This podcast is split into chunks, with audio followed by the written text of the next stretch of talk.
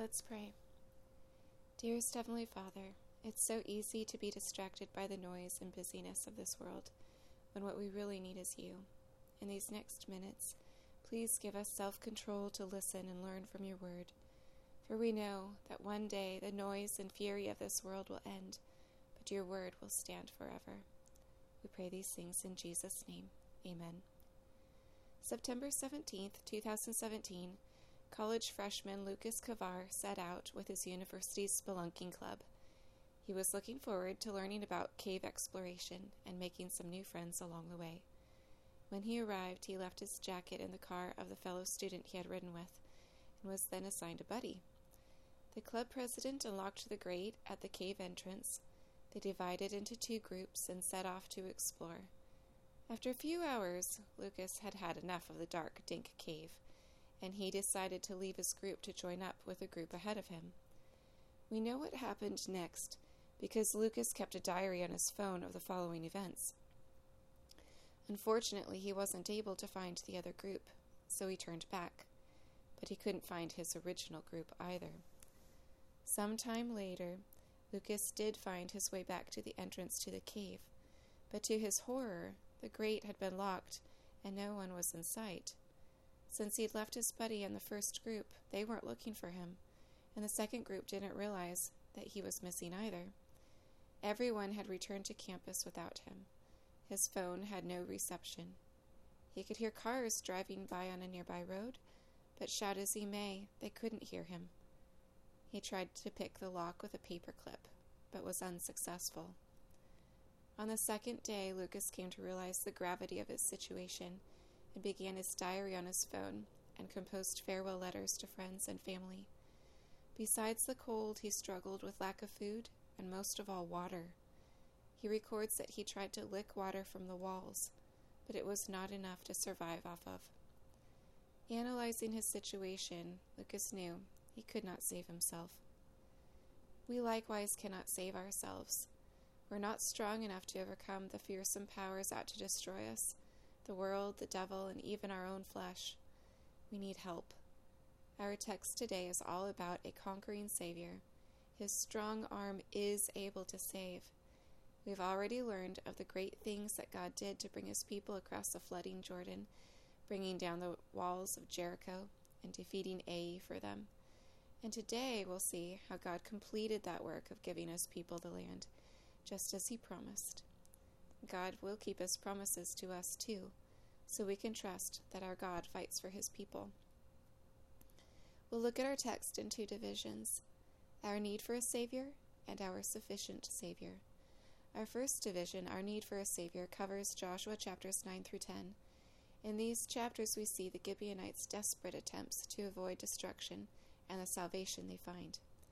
Our passage begins Now, when all the kings west of the Jordan heard about these things, they came together to wage war against Joshua and Israel. News had gotten out about God's mighty work.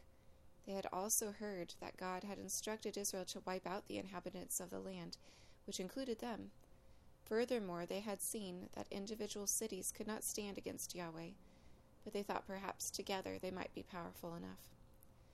But just as Rahab, when she heard of what God had done, responded differently than everyone else in Jericho, so too the Gibeonites could not deny who the true God was. They knew that they, despite being a city renowned for their military prowess, had no hope other to, than to somehow align themselves with God. Now, what comes next is not a perfectly worded believer's prayer, but in their bumbling, fumbling way, they declare their need and faith in God. In verses 3 to 4, However, when the people of Gibeon heard what Joshua had done to Jericho and Ai, they resorted to a ruse Old supplies and worn sandals bolstered their claim to be from a place far from Canaan, and they had all the right answers, carefully mentioning only old military victories by Moses on the other side of the Jordan, to give the Israelites the impression that they came from such a distance that the newest conquests would not have reached their ears yet. Their ruse was good. So good, in fact, that it worked despite a cautious and careful examination by Israel. Israel thought they had this decision under control, but they were duped. It was not that they did not think, because they did, but that they did not pray. Wait, wasn't failing to pray the very mistake they had just made as they boldly attacked little Ai only to be driven off shamefully? But God is patient, and so the lesson is repeated. Our senses are all that we have to make decisions, but of course, reality is more than the material. As commentator Dale Davis says, we need not only the power of God to overwhelm our obvious enemies, but also the wisdom of God to detect our subtle enemies.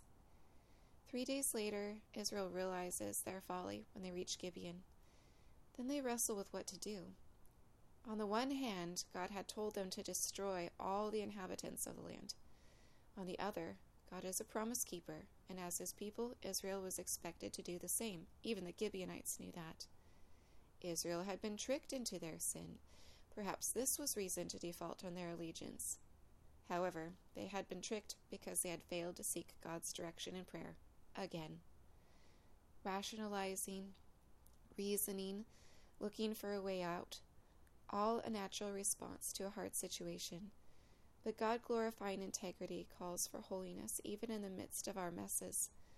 Holiness is not easy. That makes it all the more beautiful in the eyes of God and stunning to the world. We cannot pull off this kind of victory over our instincts for self preservation and pride without the power of the Almighty God within us. We cannot welcome the child out of wedlock, or as Israel did, rush to save the Gibeonites when it would have been so easy to let the other Canaanite kings kill them off without the aid of the God who fights for his people. Let's take a closer look at why Joshua chose to uphold the treaty. An oath was a serious thing because it was a witness of God's honor. God's promises to Israel were what sustained and strengthened them, but they were only such because they could be trusted to be faithful. And Israel was to be holy as God is holy, a witness to the nations and a glory to their Father. The leaders recognized that it was vital to keep the oath. Verse 20 This is what we will do to them we will let them live, so that God's wrath will not fall on us for breaking the oath we swore to them. They chose to not add sin to sin.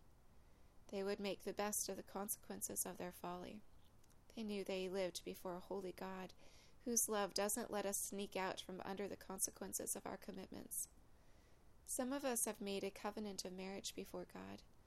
Sometimes that covenant is difficult to keep, but we see in this passage how keeping our oath is a good, God glorifying decision, even if we regret the making of the oath.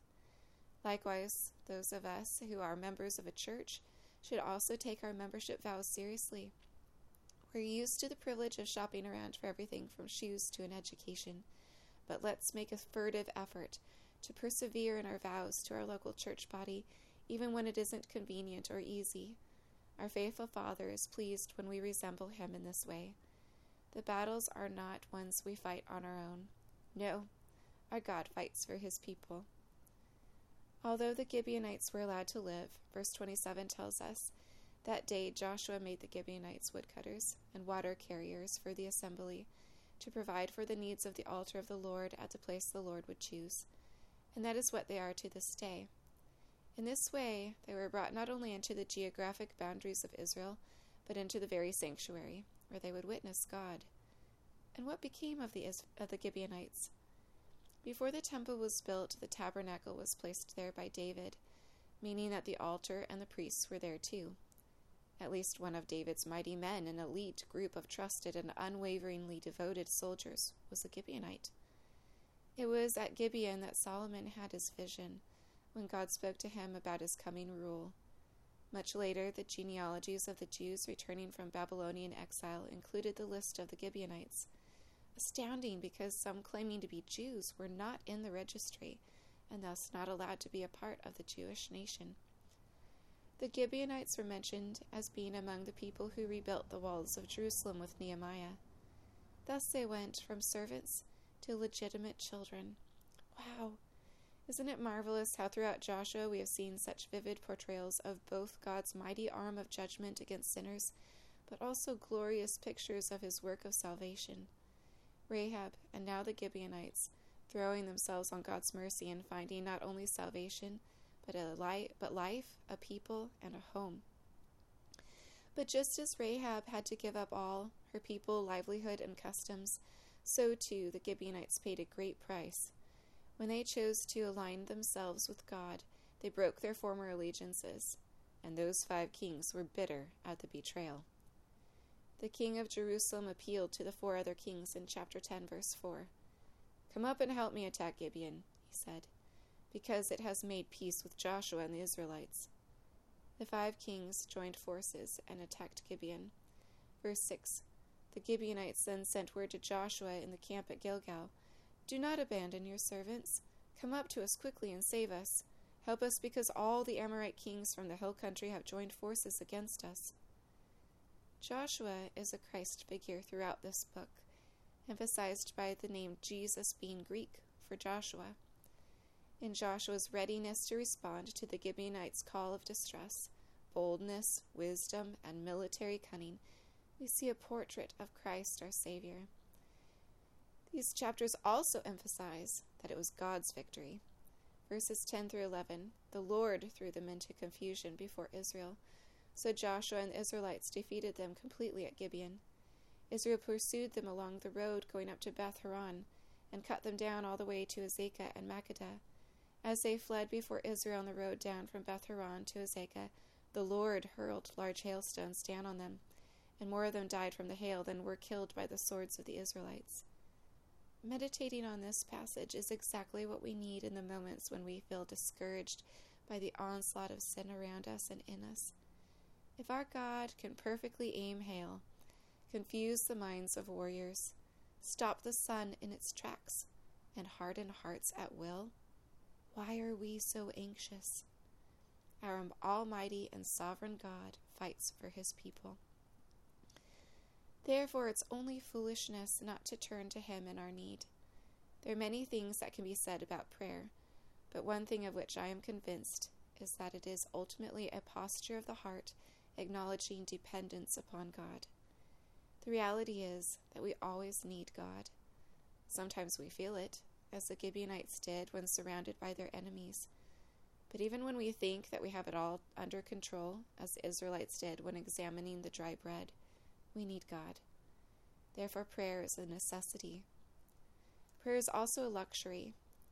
What privilege to be able to call on God when I look at your heavens, the work of your fingers, the moon and the stars which you have set in place, what is man that you are mindful of him, and the Son of Man that you care for him? And yet God does care for us. His mind is full of thoughts about us, and he delights to come to our aid when we call on his name. For it is our God's glory to fight for his people. And so it is fitting that Joshua should pray in the midst of the battle verses 12 to 13. Sun, stand still over Gibeon, and you, moon, over the valley of Ajalon. So the sun stood still, and the moon stopped, till the nation avenged itself on its enemies. As we view Joshua as a Christ figure, we also see a glimpse of his work as our advocate. In 1 John 2 1, we read, We have an advocate with the Father, Jesus Christ the righteous. And from Hebrew, Hebrews 7:25, we learn that Jesus is able to save to the uttermost those who draw near to God through him, since he always lives to make intercession for them. What is God praying on your behalf today? He sees the vistas of the spiritual battle in your life and what would be needed for victory, and that is exactly what he is asking for. Just as Joshua asked for the sun to stand still in the sky so that there would be enough hours in the day to bring full victory. Our God fights for his people as their advocate in heaven. One commentator called the stopping of the sun the apex of all that God does in battle for his people as he makes a place for them in the promised land. Even in a pre Copernican understanding of the world, the sun's regular traverse of the sky was a foundational reality. For us, questions of momentum upon our planet suddenly stopping rotating on its axis, or some other explanation, flood our mind. How he did it, we are not told. That he did it, the text is clear. As you face the challenges of each day, remember this is the kind of God who is fighting for you. The things that we think are so certain, like the sun's rising and falling, are not beyond the power of God. There's always hope with this kind of Savior. But there was no hope for the five kings. They had been found hiding in a cave during the battle, and now that the fighting was over, they were brought out. Verses 24 to 25. And when they were brought, um, and when they brought those kings out to Joshua, Joshua summoned all the men of Israel and said to the chiefs of the men of war who had gone with him, Come near, put your feet on the necks of these kings. Then they came near and put their feet on their necks. And Joshua said to them, Do not be afraid or dismayed. Be strong and courageous, for thus the Lord will do to all your enemies against whom you fight. Here we see judgment, specifically judgment of those who lead others in opposition against God. Although delayed while Israel finished the battle, judgment was brought to fulfillment. We too can trust that although ultimate judgment of our and God's enemies may be delayed, in the final day all judgment will be fulfilled. This is also a picture of victory. As Joshua instructed his chiefs to put their feet on the necks of the God hating kings, we see that David would later prophetically write of Jesus' ultimate victory. The Lord says to my Lord, Sit at my right hand until I make your enemies your footstool. Yet this glorious victory was first proclaimed against the serpent in the opening chapters of Genesis, when sin first de- seemed to doom all of creation. I will put enmity between you and the woman, and between your offspring and her offspring. He shall bruise your head, and you shall bruise his heel. Likewise, for those of us who have allied ourselves with Yahweh, we can be certain that even though the spiritual battle continues to rage around us, in the end we will know ultimate, complete victory over every evil in Christ. Our God fights for his people. The chapter ends with an account of the southern cities being conquered, with emphasis upon continued and complete obedience. Verse 40 So Joshua subdued the whole region, including the hill country, the Negev, the western foothills, and the mountain slopes, together with all their kings. He left no survivors. He totally destroyed all who breathed, just as the Lord, the God of Israel, had commanded. We need to face the battle against sin with the same persevering determination. It is rarely a one and done decision to end your relationship with sin. We often have to defeat it over and over again. How good it is that Christ our conqueror faithfully fights for us year after year, temptation after temptation, until in the end there will be no surviving sin in us. Philippians 1 6. And I'm sure of this, that he who began a good work in you will bring it to completion at the day of Jesus Christ. Battle after battle, our God fights for his people. So, in these two chapters, we have seen our need for a Savior.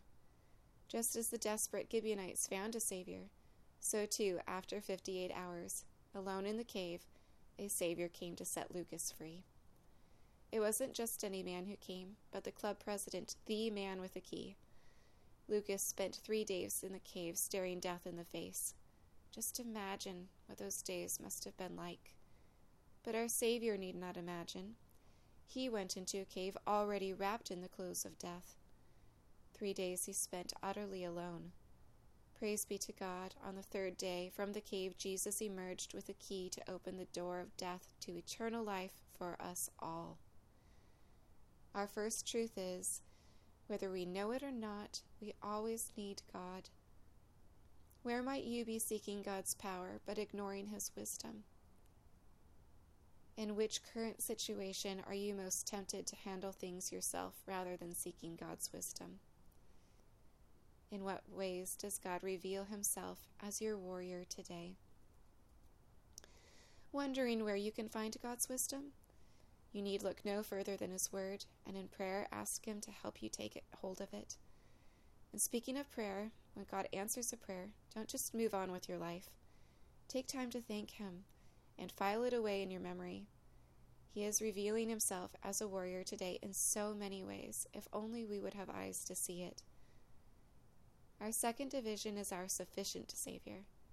In this division, we will look at chapters 11 and 12, which cover the remainder of Joshua's conquests and recap all that he and Moses did to complete God's call to take the land.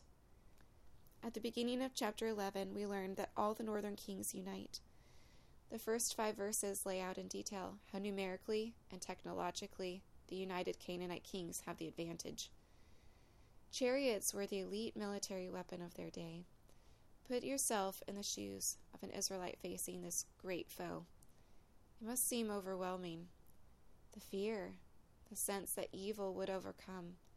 Was God in control? How could he allow this? The whole north of Canaan united against them? This seemed like the worst possible thing that could happen. But as we will see, God was completely in control, and in the end, his great wisdom, as well as his might, would be on grand display. The place they chose as a staging ground for their troops was on wet land, unsuitable for battle with horses and chariots.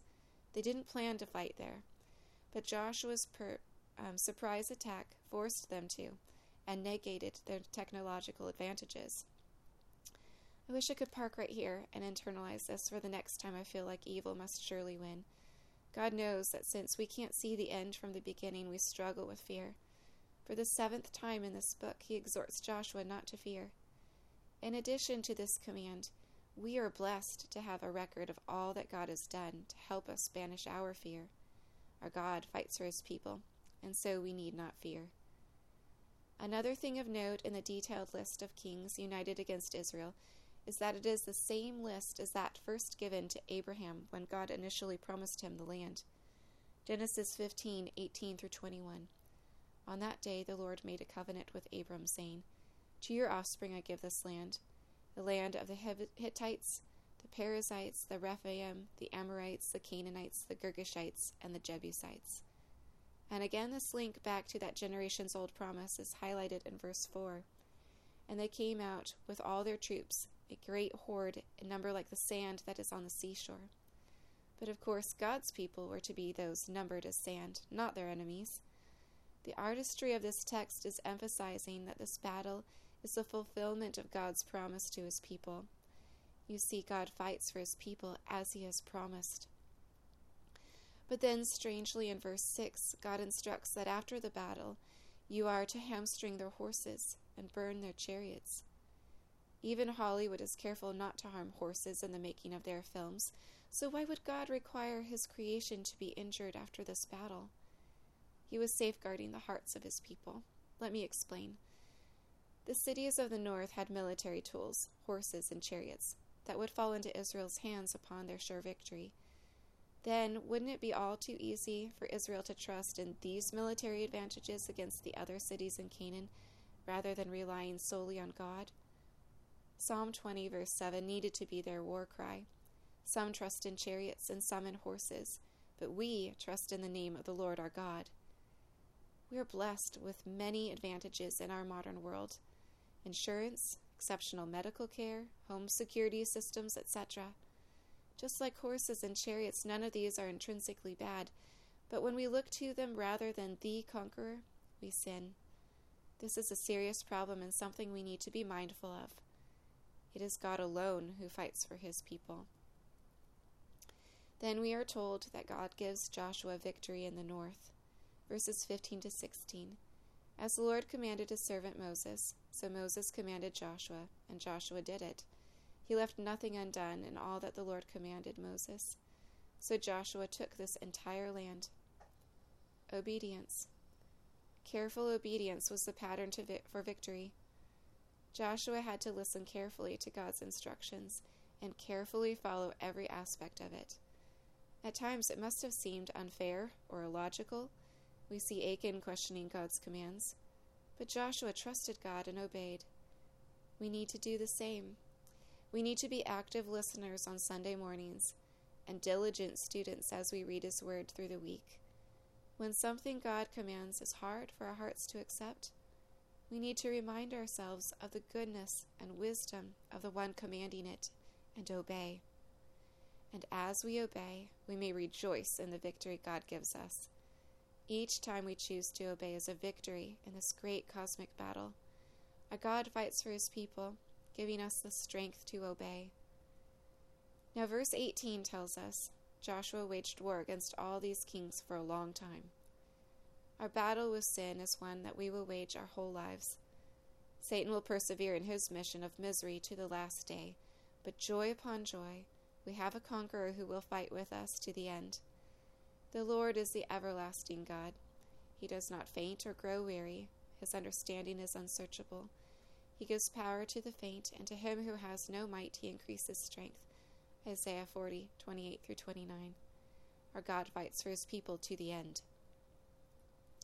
The mighty warrior we look to for salvation is dread to those who have their hearts set against him. Verses 19 through 20.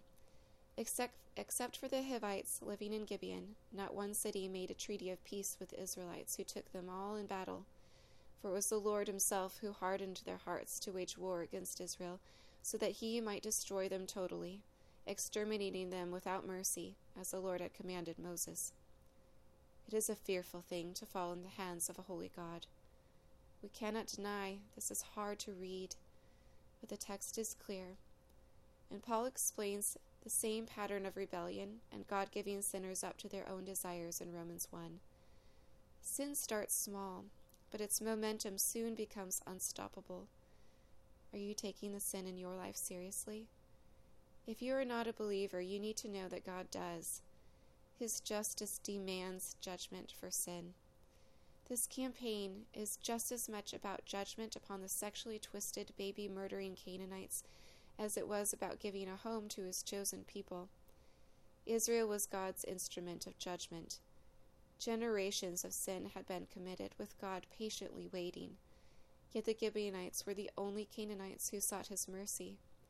Presumably, if any others had done the same, they would have likewise known the God who fights for his people.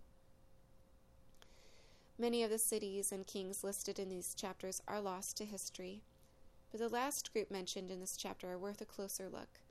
Verses 21 to 22. And Joshua came at that time and cut off all the Anakim from the hill country, from Hebron, from Debir, from Anab, and from all the hill country of Judah, and from all the hill country of Israel. Joshua devoted them to destruction with their cities. There was none of the Anakim left in the land of the people of Israel. Only in Gaza, and Gath, and in Ashdod did some remain. These were the very people that had caused ten of the twelve spies sent by Moses to come back and report the land through which you have set, ha, we have gone to spy is out. Let me try again. The land through which we have gone out to spy is a land that devours its inhabitants, and all the people that we saw in it are of great height. And there we saw the Nephilim, the sons of Anak. And yet Joshua, who had in faith urged the people to go at once to take the land, had with God's victory conquered these very people. Take note our God, who is greater than even that which we fear most, fights for his people. Now, the book of Joshua is divided into two sections the conquering and the settlement of the land. Verse 23 marks the transition from one to the next. So Joshua took the entire land, just as the Lord had directed Moses, and he gave it as an inheritance to Israel according to their tribal divisions. Then the land had rest for more. And as we look back at this doxology of all that God did, our hearts too should be overwhelmed by the rest that God has won for us. Hebrews 4 9 through 10. So then there remains a Sabbath rest for the people of God, for those uh, for whoever has entered God's rest has also rested from his works as God did from his. In these verses, we are also given a portrait of our Savior. This is a Savior who finishes the work. This is a vanquisher of all his and our enemies. And this is a returning victor who generously shares the spoils he has won as our great inheritance. The fullness and completeness of this Savior are so contrary to what we find in this world. In fact, the lack that we have become all too accustomed to makes it hard for us to find words to describe our hero.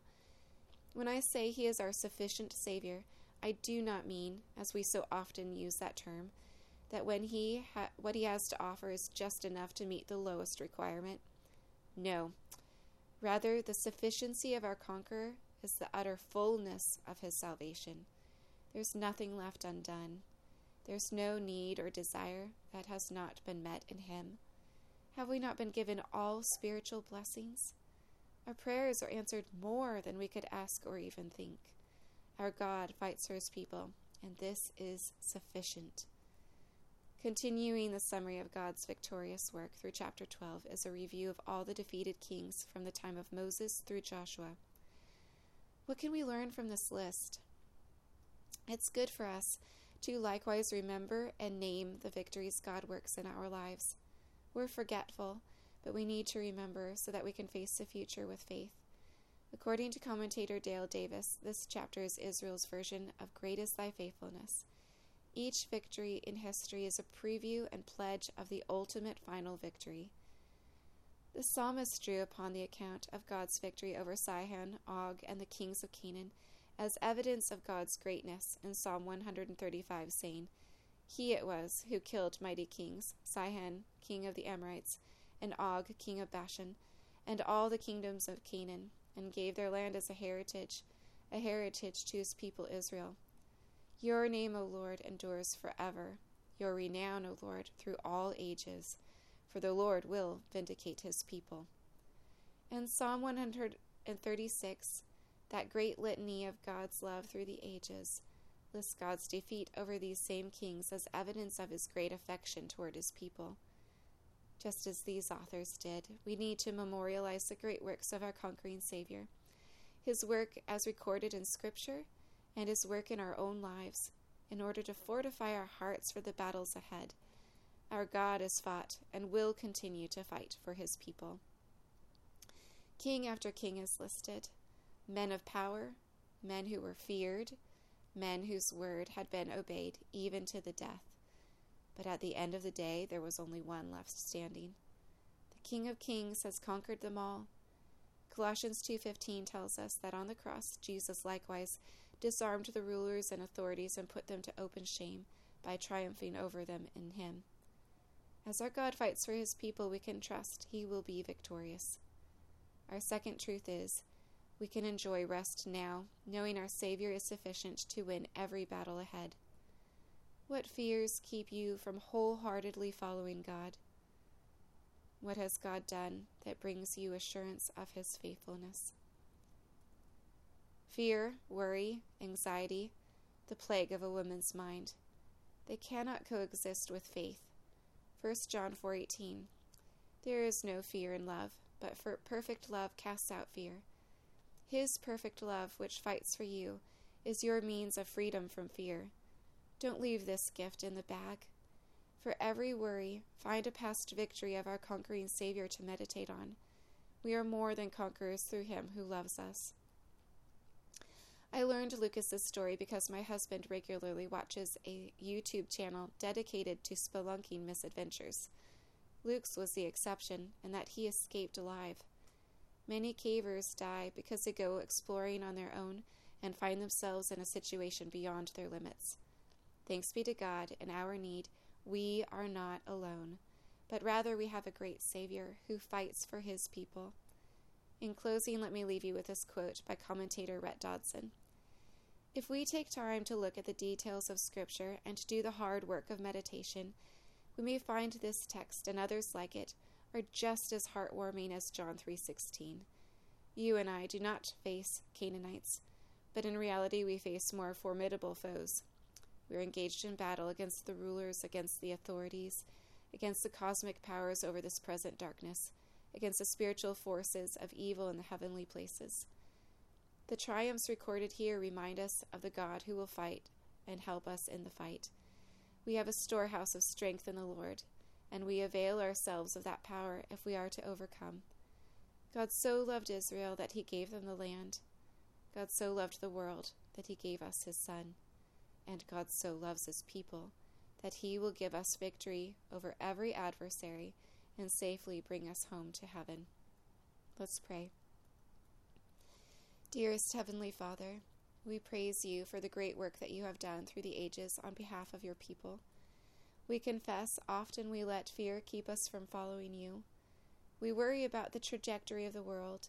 We're gripped with anxiety over all the things that seem out of control, forgetting that you are in control and you're working out your wise and good plan now as you did at the waters of Merom.